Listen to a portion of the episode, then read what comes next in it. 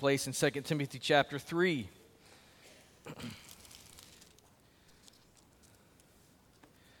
It's always good to be reminded of God's faithfulness and His goodness to us and all that we have in Jesus. Hopefully, that's what we're reminded with every Sunday as we gather together and, and fellowship and encourage one another and sing uh, songs that remind us of the rich theology that we find in the Scripture and remind us of our salvation. And as we open God's Word and allow Him to speak to us, He reminds us that He is faithful, that He's good, and that He is fighting for us.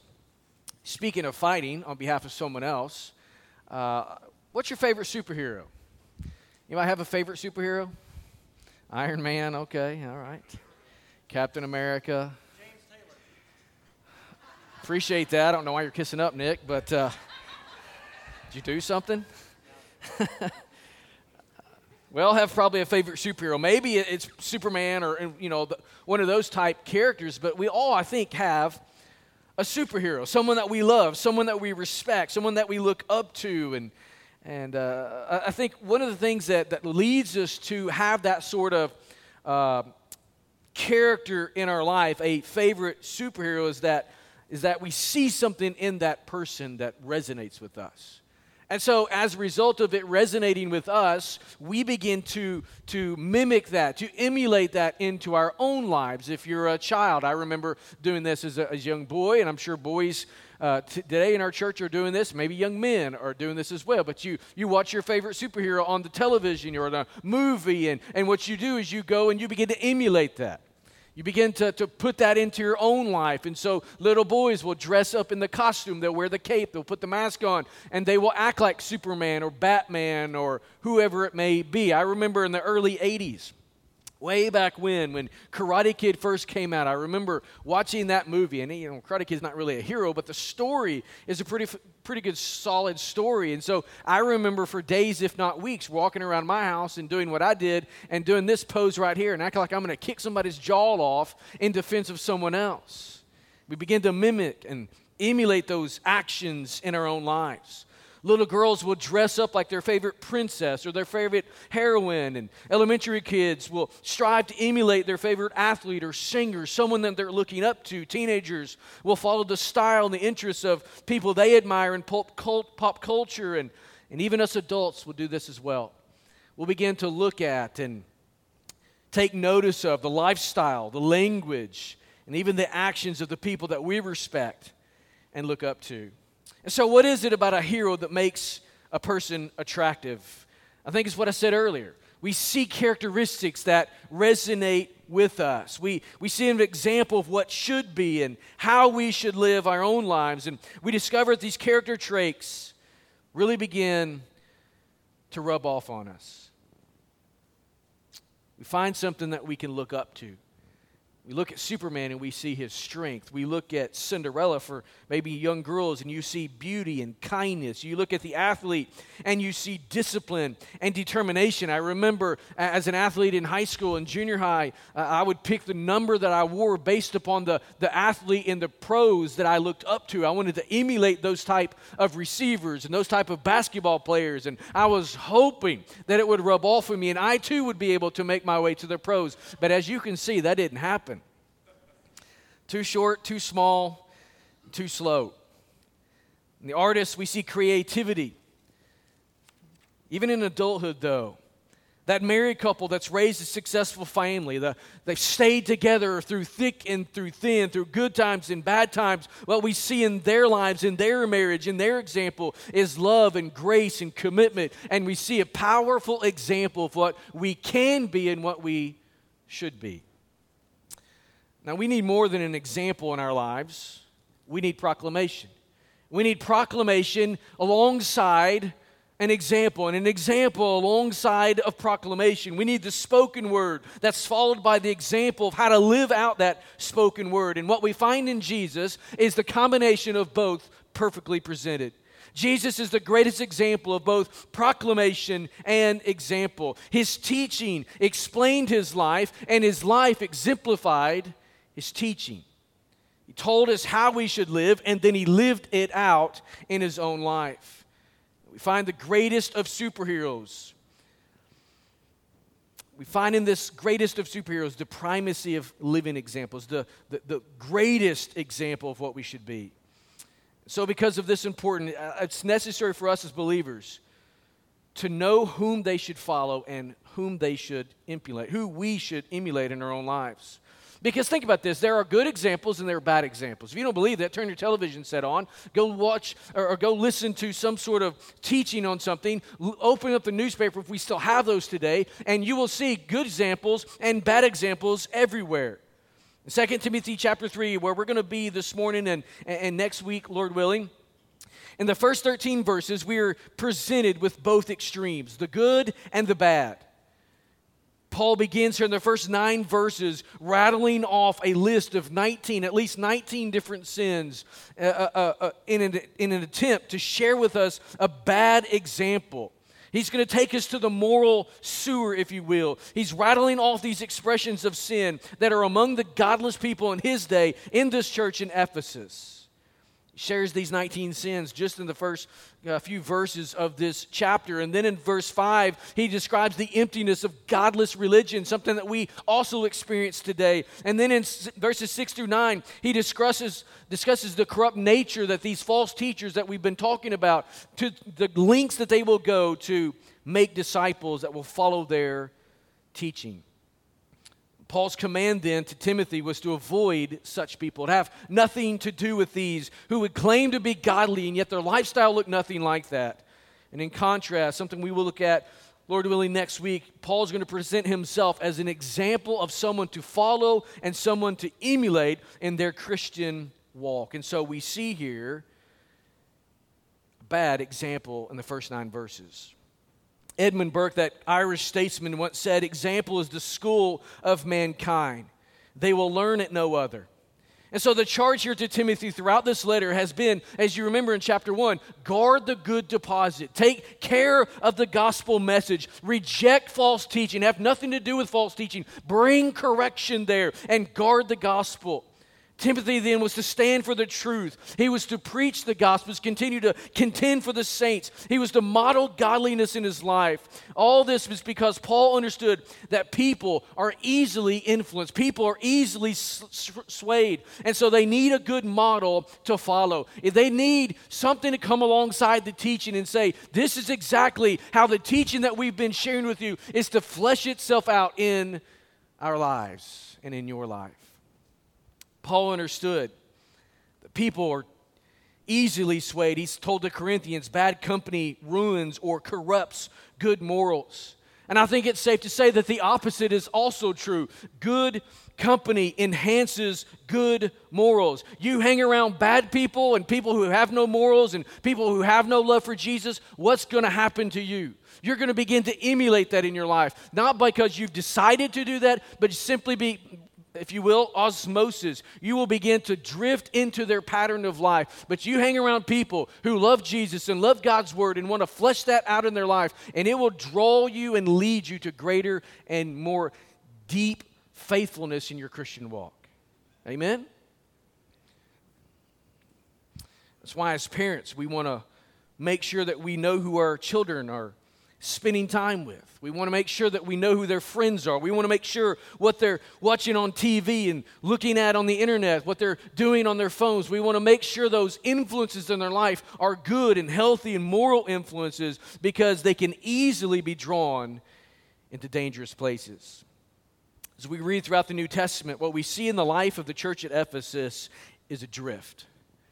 We see a drift. You go to the letter that Paul wrote to the church there at Ephesus. We know this as the letter of the Ephesians. And so we see there in chapter 1 where, where Paul praised them for their strong start. He said in chapter 1, verse 15, For this reason, because they had believed the gospel, for this reason, because I have heard of your faith in the Lord Jesus and your love toward all the saints. This was a solid church, a biblical church, a Christ honoring church.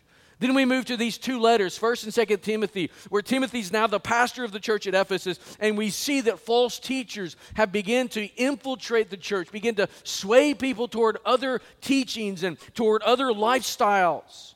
He rebuked two men in the first letter. He's rebuked two men in this letter so far. And so we see this shift beginning to take place amongst God people, God's people in Ephesus.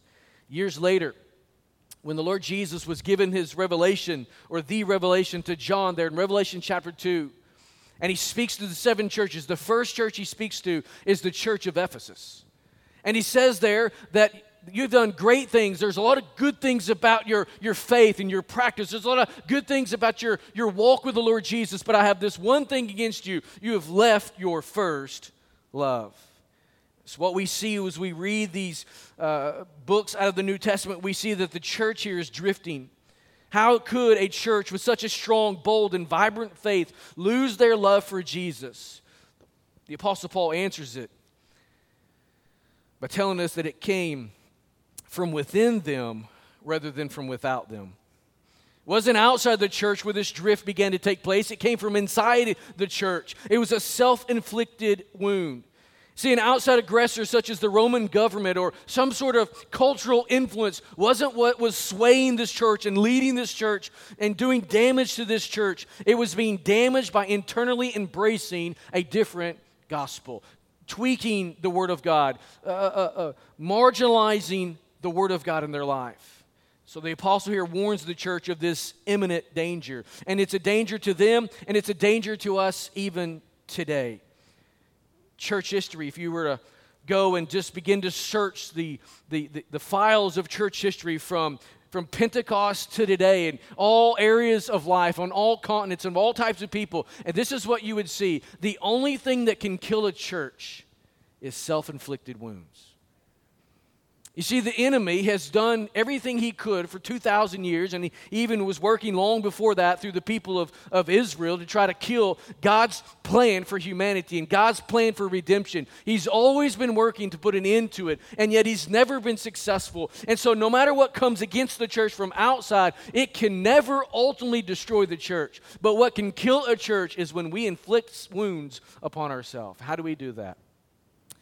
Exactly what the people here in Ephesus were beginning to do. Diminishing the authority of the Word of God, questioning the veracity of the Word of God. Theological and moral rot is what kills a church. And so I want us to take a look this morning, as quickly as we can, to look at some of these self inflicted wounds that Paul mentions here to the church in Ephesus to Timothy. This is probably not an exhaustive list, but this is a list that Paul presents to Timothy as a warning to the church that he is pastoring. So let's begin reading verse 1, chapter 3 through verse 9. Paul says, But understand this, that in the last days there will come times of difficulty. For people will be lovers of self, lovers of money, proud, arrogant, abusive, disobedient to their parents, ungrateful, unholy, heartless, unappeasable, slanderous, without self control, brutal, not living good, treacherous, reckless, swollen with conceit, lovers of pleasure rather than lovers of God. Kind of sounds like American culture today, doesn't it? It sounds like the American church today. I, I, told you several weeks ago the reason our culture is moving as fastly and as destructively as it is is because the church is leading the charge there. We are losing our convictions, we're losing our biblical positions, therefore, our culture is suffering. Verse 5 having the appearance of godliness, but denying its power. Avoid such people, he says. For among them are those who creep into households and capture weak women, burdened with sins and led astray by various passions, always learning and never able to arrive at a knowledge of the truth. Just as Jannes and Jambres opposed Moses, so these men oppose the truth. Men corrupted in mind and disqualified regarding the faith, but they will not get very far, for their folly will be plain to all, as was that of those two men. Parenthetically, who are these two men, Jannes and Jambres? Because uh, I'm not going to deal with that particular portion of this text, uh, at least I don't plan to extensively, but let's just, I just want to explain who they are. Uh, legend has it that these are the two men. If you remember when Moses was standing before Pharaoh for the very first time, when he was told to go and, and tell Pharaoh to, to let my people go, he goes in, he stands before Pharaoh, and he has the staff in his hand, and the Lord had told him to put it down and it would become a snake, right? So, legend has it, and you can read it in the Targum and some other extra biblical writings, that the two men, the two magicians for Pharaoh that put their staffs down that became snakes, these are those two men. And so that's just who they were. They opposed the truth of God, they opposed God Himself, and they were made to be nothing more than magicians. They were not the power of God. Moses had the power of God because he was a child of God. All right. Chapter 3, verses 1 through 9. What we see here is Paul calling Timothy, calling the church to be aware of some self inflicted wounds. I want to speak to that subject this morning. The passage opens here in verse 1 by saying, Understand this, that in the last days there will become, or there will come, times of difficulty. Paul, here, when he makes this statement, is speaking both futuristically as well as he's speaking about the present.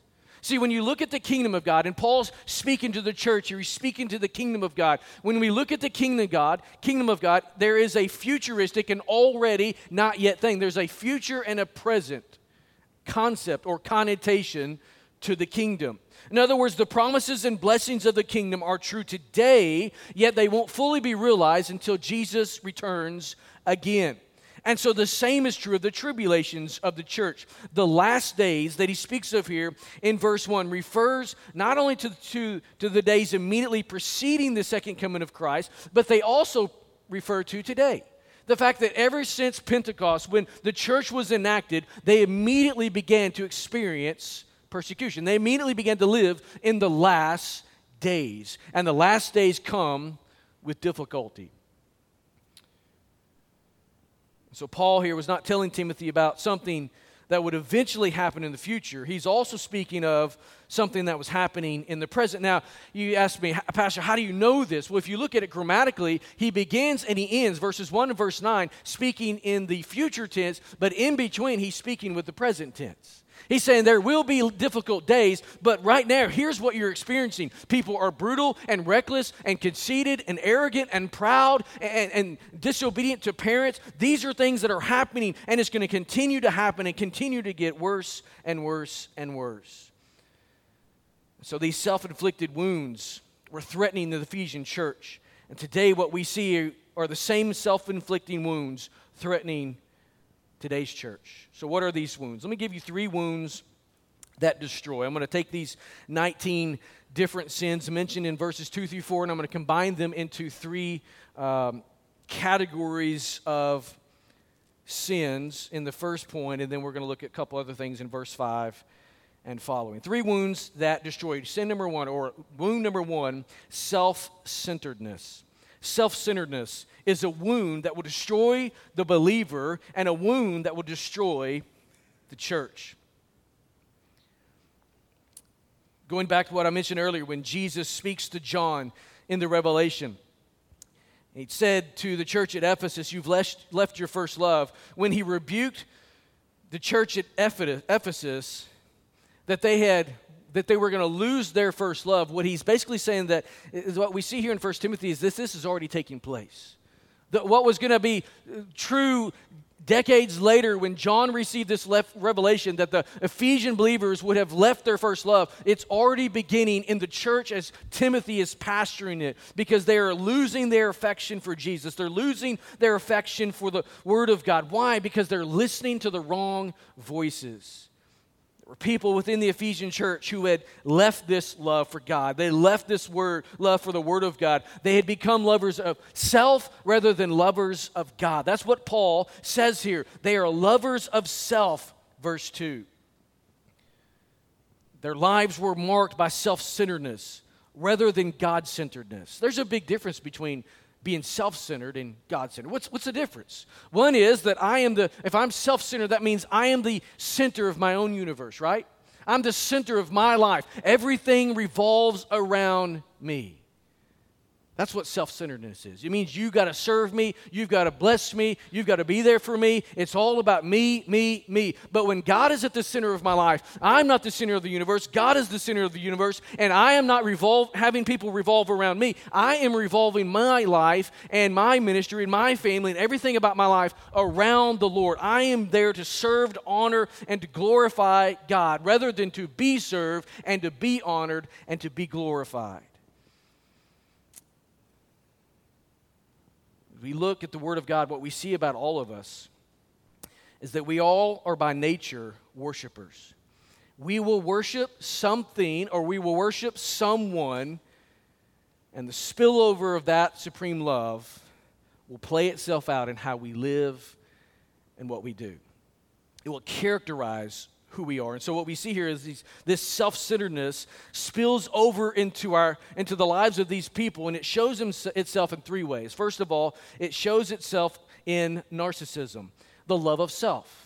That's what Paul says here. They are lovers of self. This characteristic is depicted as those who are some of the characteristics he mentioned. They're proud, they're arrogant, they're ungrateful, they're hostile. In other words, if you're not sa- serving me and meeting my needs and doing what I want you to do, then I'm going to be hostile towards you and force you to do what you don't want to do so that I can benefit from it. That was characteristic of the people, some of the people there in the church in Ephesus. Everything in their lives was driven by this motivation. And it's true today. When we become narcissistic, everything in our lives is driven by this love of self. You say, is it wrong to love yourself? No. In fact, the Bible tells us that we're to love others as we love ourselves. But keep in mind what he's saying. It's not that you're loving yourself supremely, it's that you're bringing God into the picture and He's the focus, and others are right alongside you as you love the Lord. You love others just as you love yourself. The love of self is actually healthy, it's unhealthy when it's the only love that you have. So, narcissism was a characteristic of this self centeredness. Secondly, we see materialism was a characteristic, the love of money. He says they were lovers of self and lovers of money, verse 2. The love of money will drive people toward, again, more characteristics abuse, disobedience, ungratefulness, unholiness, and a lack of self control. That's what materialism, the love of money, does in a person's life. Materialism is a serious danger in the American church today. You say, I don't know if I agree with that. It may be dangerous in some places, but it's not dangerous here. It may be dangerous in the places where they're really wealthy, but it's not dangerous here where we're not as wealthy. But I want you to understand something about the love of money. I mentioned it in our small group last week because the lesson dealt with the, the, the, the, love of money or the love of wealth is a root to all kinds of evil. And I made the statement in our small group. Now, I'm not even the teacher, I just kind of took over the class, which happens from time to time. Here's what I've observed in humanity and just the, the, the, the, way we operate is that a person who is extremely wealthy and a person who is poor can both love money just as much, regardless of how much they have. The one who doesn't have is resentful of those who have it. The one who has it wants more because it becomes a greedy thing. This, the same is true for those who don't have the love of money. You can be wealthy and you can be poor, it doesn't matter. What's, what, it, what it comes down to is what is the center of your life? Is it you or is it God? If God's the center of your life, money won't be the center of your world. If, if, if you're the center of your life, more than likely material things will become the center of your world because you are at the center of your world. So materialism, materialism leads to a dangerous place for us. I mean, here in America, in, no matter where you're at, if you're on the homeless areas in some of the cities around our country, by the world's standards, you are wealthy. I say, I don't know if I agree with that. Come overseas with me sometime. I'd love to take you. We'll go to some third world countries. I'll show you some, pla- some places where you think, or they think they're affluent, but by the standard of living, they don't even compare to what our poor people have in America. We are affluent, we are wealthy, and our affluence easily leads to our self sufficiency as a nation, as a people. It also leads to a love of things and a sense of entitlement. And we are, we are drowning in entitlement in our culture today. We're drowning in entitlement in the culture of the church today. Vance Havner once said this, the great Southern Baptist pastor from the 20th century. He said the difference between Patrick Henry, so bringing it home to Virginia, the difference between Patrick Henry and the average American today is that Patrick Henry said, Give me life or give me death, and the average American today just says, Give me. Right? That's where we're at. That's where we're at in the church. Here, here's what happens in the culture of the church today. We, we, we're always searching for something new. We're always searching for something that's going to meet our needs or, or, or, or, scratch us where we're itching. And so we don't get that met in the church. We'll pick up our lives and we'll move somewhere else. It doesn't matter if the church is preaching the Word of God, standing on the gospel of Christ, winning people to the Lord. What we're there for is we want our world to be, uh, to be the central thing, our affections to be, to be massaged. We want our itches to be scratch because it's all about me. It's a dangerous place to be. Material things, though, I want you to know are not evil. It's not evil to possess things. There's no inherent sin. If you got a million dollars in the bank or you got a $40 million yacht sitting down at the bay, if you got one of those, call me. I'll spend some time with you on it. If you got a private jet, I'd love to be your friend just from a convenience standpoint. There's nothing wrong with having those things. Why should we, why should we or why would we ever resent those who have things? Or, or the flip side, why would we look down on some, someone who doesn't have anything? It's up to God what He desires and plans to give us in our life. Material things are amoral, they're not either good or bad. It's how we use them, it's how we view them that makes them good or evil. Jay Kessler said things are to be used and God is to be loved. We get into trouble when we begin to use God and love things. It was W.L. Hudson who said and reminded the church that the love of wealth makes bitter men, the love of God, better men. And so materialism was a self inflicted wound that was damaging the health and the integrity of the Ephesian church. And today it is still a self inflicting wound that's damaging the church. A third characteristic of this self centeredness, and man, I've got to hurry hedonism the love of pleasure. This characteristic is portrayed through the examples of unholiness and the lack of self control and recklessness. It is living for an experience, listen, devoid of God. It's living for that feeling, it's living for that moment with no concept of God, no desire for God whatever the, may, the experience may be. Sometimes it's religious, and sometimes you want to come to church because you feel a certain way, you, you experience something. I, I, think I told you before that when I was a teenager, I remember when the choir in my home church, a big church, when they would come in, they would play a certain song, and it would give me a little goosebumps on my arms, and I felt like I was in church, whatever that means. I began to long the experience rather than longing for the God behind the experience. So, the main issue here is that man was created for more than a temporal passing experience. God, according to Ecclesiastes 3:11, has placed eternity within each and every one of our hearts. And so we long for more than this world has to offer. We long for more than this world can satisfy us with. That's why Solomon, who many believe wrote the book of Ecclesiastes, at the end of his life, when he had experienced everything there was to experience, just said, Vanity of vanities, all is vanity. What does he mean by that? Everything in life is vanity? No. Everything without God at the center is vanity. Sex won't fill you up. Money won't fill you up. Things won't fill you up. Experiences won't fill you up. The only thing that fills and satisfies is the God who created you. I still always think of the song that Audio Adrenaline put out man, the 80s or 90s, if you remember who they are, the, the song's title was A God Shaped Hole.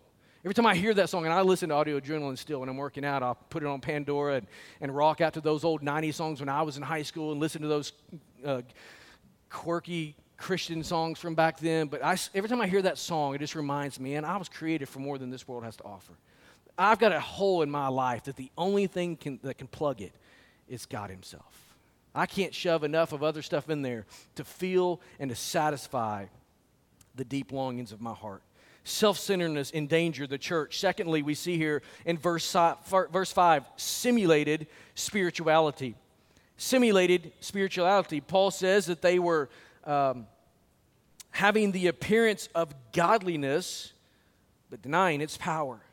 So the false teachers and the members who had been allowed to remain in the church looked and sounded spiritual. Those who are now proclaiming and, and holding to a different doctrine, they looked and sounded spiritual. And we can do that, right?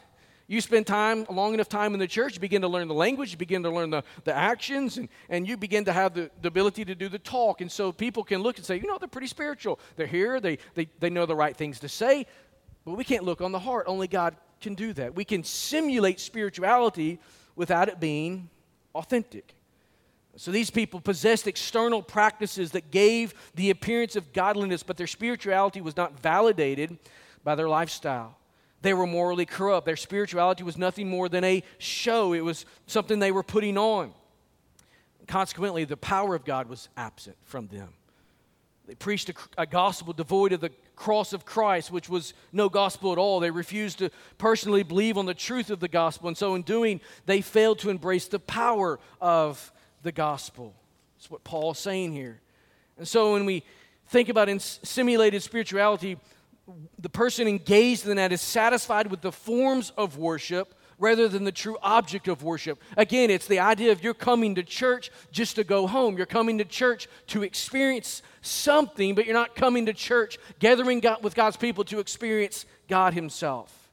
It's religious rote and routine without authenticity.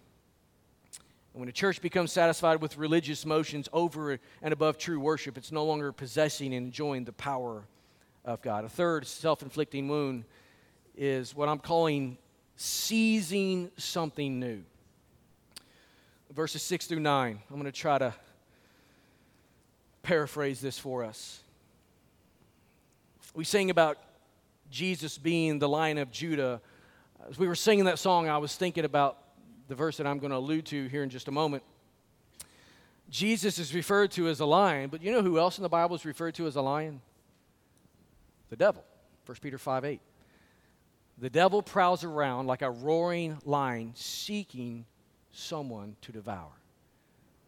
That's the reality of where we live in a sinful world. And so Paul here is warning Timothy of the danger lurking behind some of those who claim to be teachers of the truth. Certain individuals were trying to win converts to their wicked religion, is what he's presenting here. They did this in verse 6 by creeping into homes. They were secretive, they were sneaky, they were doing things just like the enemy does them. They did evil things behind closed doors, not out in the open where everyone could see goal was to capture their prey. It was not to come alongside and help and to train and to better the person's life. Their goal was to ensnare, it was to imprison, it was to enslave. And to do this, they deployed within the church that was meeting in houses. I want you to know that we have an enemy, and his name is Satan, and he's working every single day to destroy your life, your family, your home, and our church. If you don't believe that, you need to open your eyes and see what he's doing. I would encourage you to do this. Obviously, read the Word of God. That teaches us everything we need to know. But C.S. Lewis wrote a book called Screwtape Letters. Kind of just a fictional idea of what may be happening behind the scenes. And then Randy Alcorn kind of picked up that same thought and he wrote a couple books along the same line. Uh, one of them is called Lord Foulgrin's Letters. And the concept is this you've got a hierarchy of demons.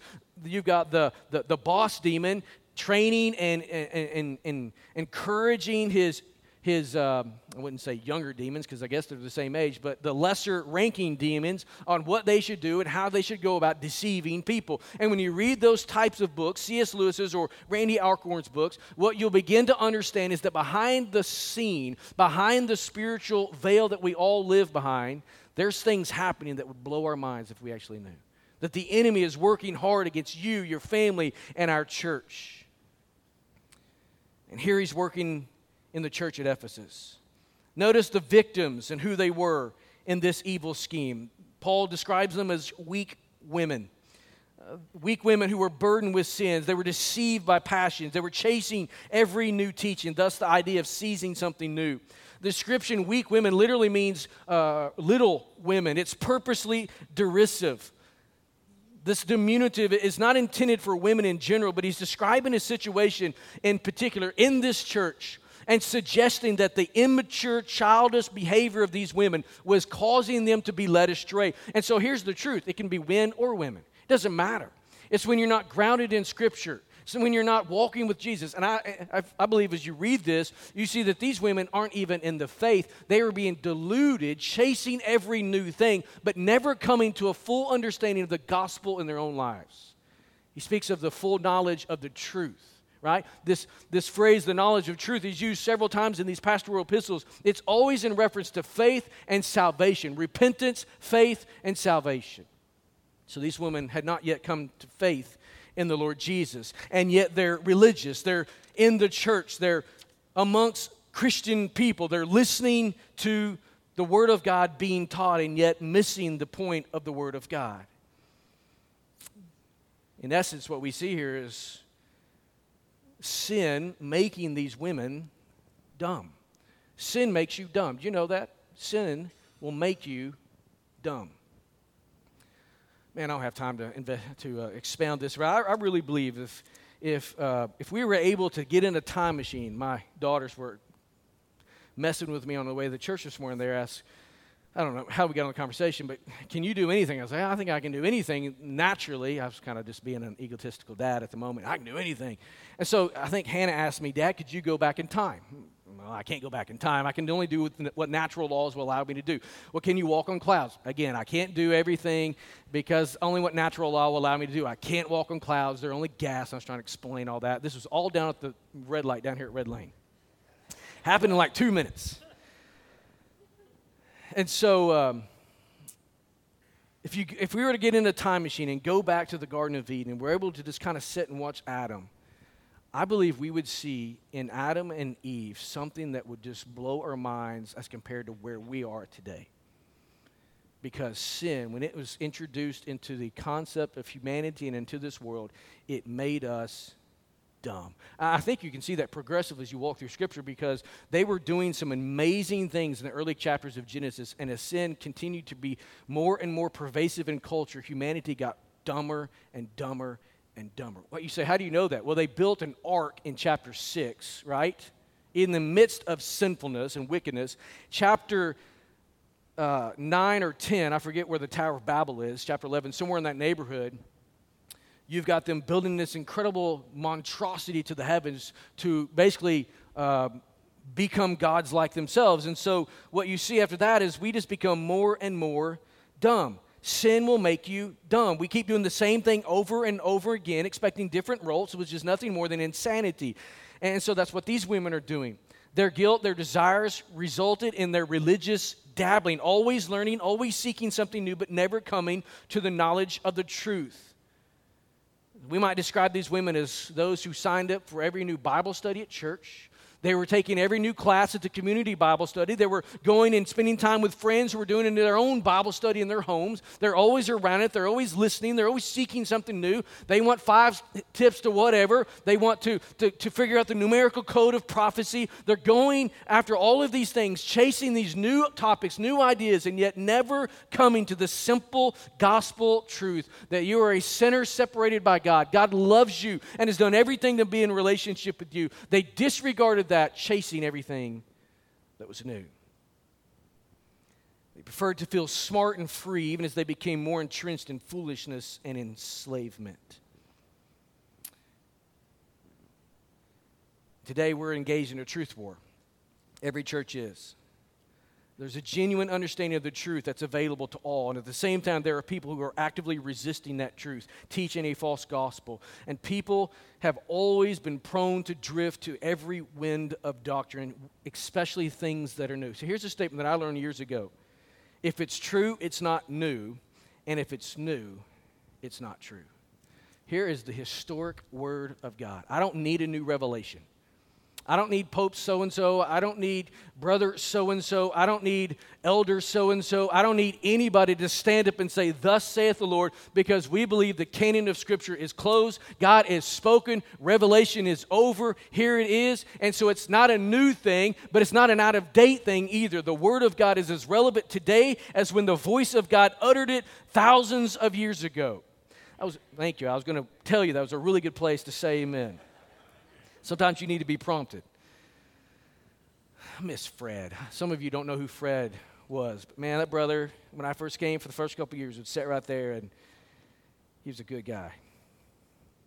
The gospel is all we need. All right, let's do three disciplines that build real quickly, and these will be quick. Those are the wounds, the self inflicted wounds that we have and, and, and face in the church. Three disciplines that build. I've got a lot more to say. I've been struggling with this all week. Man, I've got a ton I really want to say and so little time to do it. But three disciplines that build. Number one, godliness. This is really going to be the opposite of what we saw in the wounds. So rather than self centeredness, we need to, to, to, practice, we need to put into discipline the concept, the idea of godliness.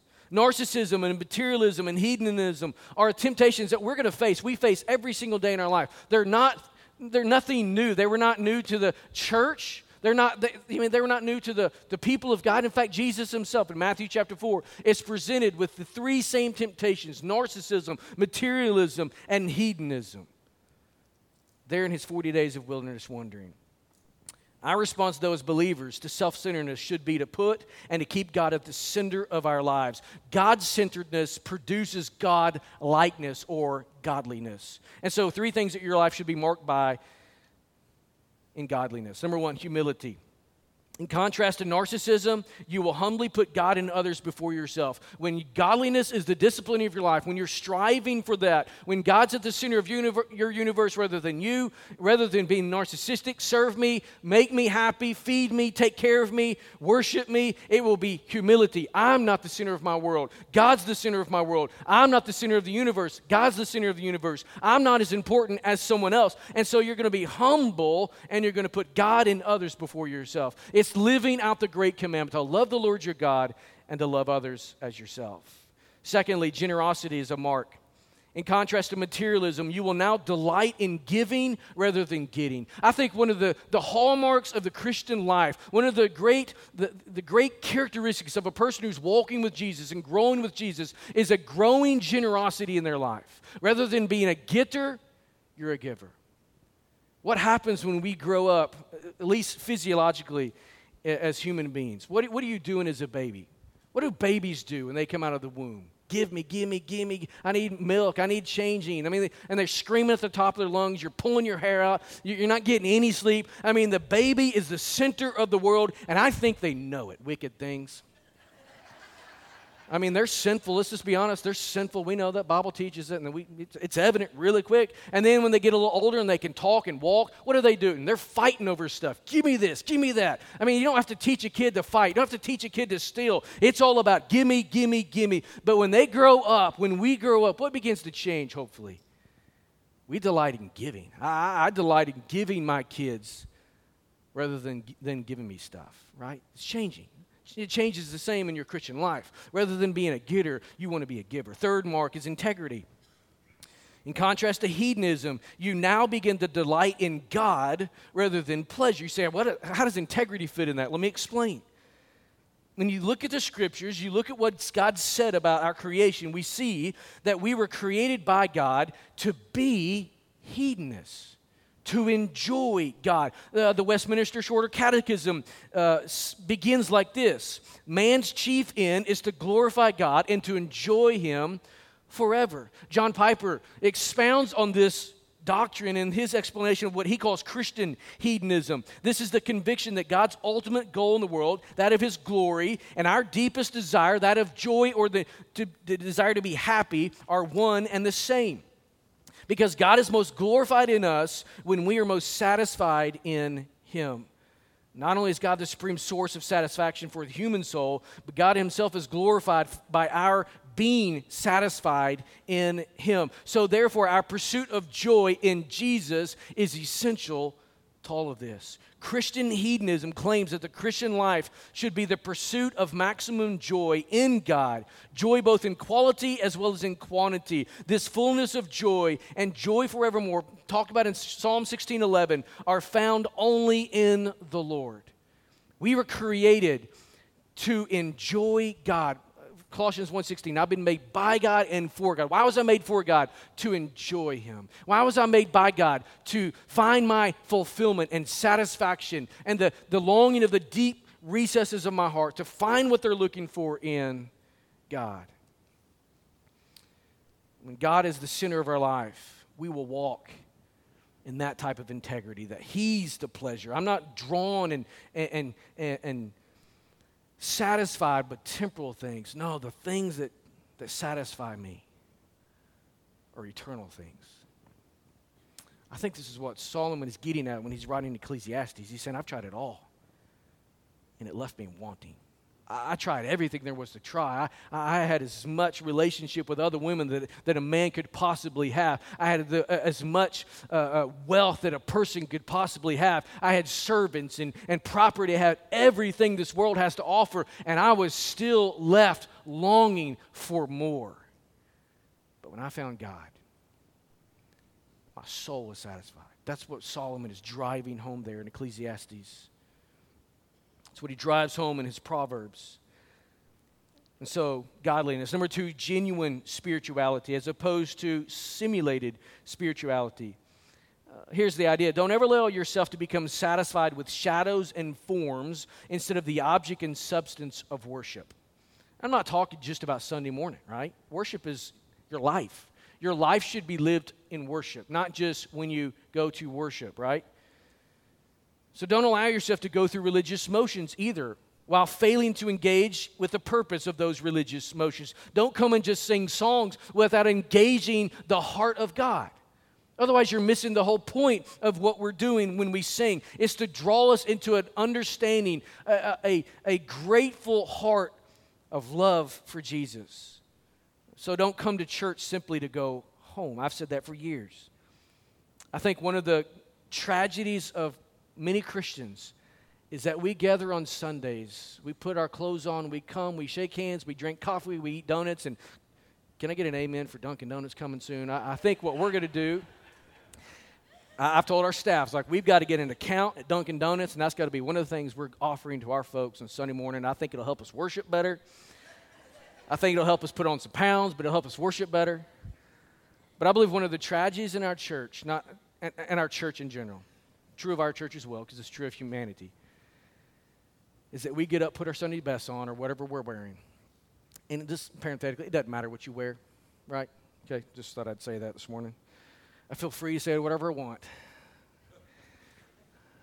But one of the tragedies is you come to church to just go home. You didn't come to church to meet with God. You didn't come to church to, with your heart open and, and ready for God to speak into you. You didn't come to church to bear your soul and to, to find freedom from your sin. You just came to church to check it off your list. That happens all too often in the life of God's church. That's what's happening in some of the folks here in Ephesus. God calls us to genuine spirituality. The idea of possessing a vibrant and growing faith in the Lord. And this faith begins in repentance of sin, receiving forgiveness from Jesus, and it continues as you walk in sanctification, living out your faith. You see, this Christian life is not about religion, it's about relationship. And so we pursue godliness, we pursue genuine spirituality, and thirdly and lastly, we pursue the idea of grounding yourself in the gospel. Rather than being cared about by every new teaching, ground yourself in the historic faith that Paul or, or that Jude says is once for all delivered to the saints. And so read your Bible daily, spend time in prayer daily, set under the faithful preaching and teaching of God's word weekly or regularly, and test everything over and against the clear teaching of Scripture. If you hear something out there, a new Bible study, a new preacher on the, on the radio, or wherever it comes from, Test it to the Word of God. When you come on Sundays, and if what you're hearing from this platform doesn't line up with this book, then don't listen to it, don't apply it to your life because it's a false teaching, it's a false gospel. And if it's coming from me, I would encourage you to run me out on the nearest rail. That's what Paul would tell us to do. Grow in the gospel. This, here's the beauty of the, of the gospel message it's like a pool that is so shallow an infant can wade in it, and yet so deep that you can get in the biggest submarine and never get to the depths and the bottom of it. That's the gospel message. Live in the gospel. Live the gospel. Resonate in the gospel. We need a hero, all of us, to inspire us, to encourage us, and to model how we should live. And so, who are your heroes? Who are your heroes in life? Thankfully, we have many great hero, heroic figures to admire and to emulate in our history. But the greatest of them is Jesus. He was the one who not only modeled a great life, he sacrificed his for ours. And so this morning, as we think about self inflicted wounds, you need to understand what the Bible has to say about our lives. The good news is that God loves you. God created you for Himself. God desires to be in relationship with you. That's what we've been talking about. That's the good news of the Bible. The bad news is, is that we have all inflicted ourselves with a eternal wound. We have been born into sin because of Adam's sin. And yet, in our sin, in that nature of sin, we continue to inflict ourselves. We begin, we continue to, to create more and more brokenness in our life, separated from God, cut off from Him, having no hope in and of ourselves. But here's the best news that the Bible tells us in Jesus, in God the Son, we can be forgiven of all sins, have all sin removed from us, all because of what Jesus did for us there on the cross. He offered himself as a substitute. He experienced the wrath of God the Father, all because of our sin, to set us free. And today, if we will simply call out to him, he will forgive us. You may say, I'm a person, I've never put my faith in Jesus. I'm that religious person you were talking about, but I've never come to Christ. This morning, the best news for you is this Jesus loves you, and Jesus is inviting you into relationship with Him. If you're a Christian and you've been walking at a guilty distance, you've been inflicting yourself, even as a believer, with all kinds of sinful wounds, here's the good news for you God loves you, and God, through Jesus, has done everything necessary for you to be forgiven of that sin, to walk in holiness all you need to do is confess that sin, receive forgiveness, and He will restore your life. That's the good news of the gospel. That's the best news of the Bible. This morning, where do you fall in that line? Where do you fall? Let's pray. Father, we